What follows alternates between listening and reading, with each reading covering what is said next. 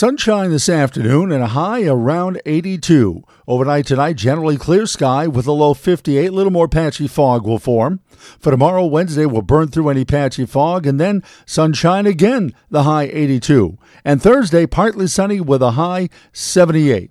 Enjoy this great weather while we have it. Things really change around for the end of the week and the weekend. I'm meteorologist Wayne Mahar.